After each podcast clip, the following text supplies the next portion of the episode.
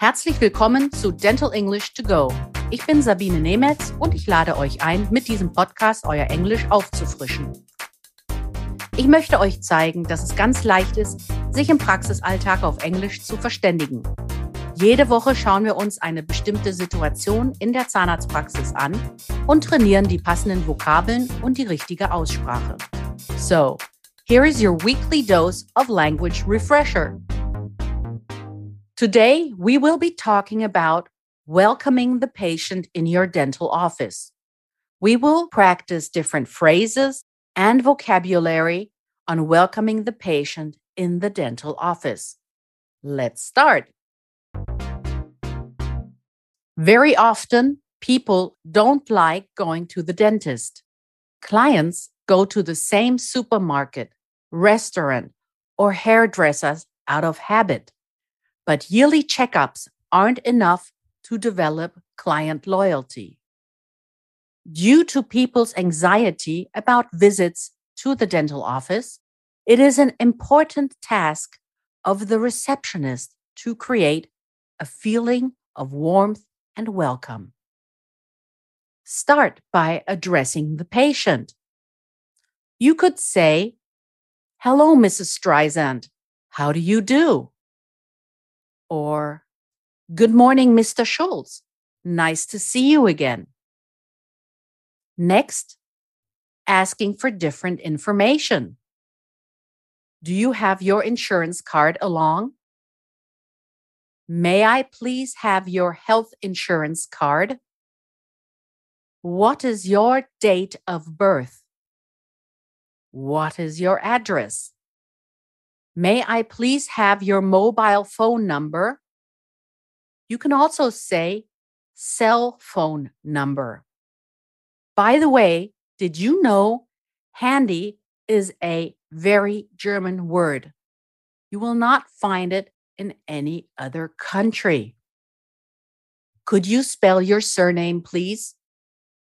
Please fill in the registration form. If you need any help, to fill out the registration form, please let me know. Fill in and fill out mean the same thing. Etwas ausfüllen. To fill in a form is British English, and to fill out a form is American English. If you want to make sure the patient feels comfortable, you can use these phrases. May I offer you a glass of water? May I offer you a cup of coffee? Werbung. Aktuelle News für den Praxisalltag. Fachbeiträge, Fortbildungen, Abrechnungstipps und Ernährungswissen. All das gibt's ab sofort zweimal im Monat als Newsletter direkt in euer Mailpostfach. Kostenlos. Für Team und Praxis von Quintessenz. Jetzt abonnieren. Den Link dazu findet ihr in den Show Notes.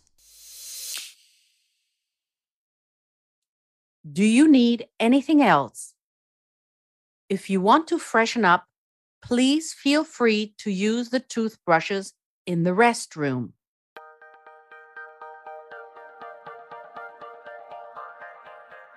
Here is your overview of the vocabulary of this week's lesson. To welcome, jemanden begrüßen.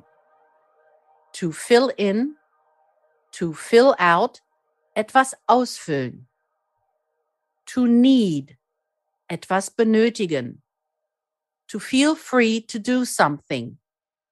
Gerne etwas tun können. Date of birth, day of birth. Geburtstag. Das wird auch gerne abgekürzt übrigens zu DOB. Mobile Phone Number, Cell Phone Number. Die Handynummer. Restroom, die Toilette.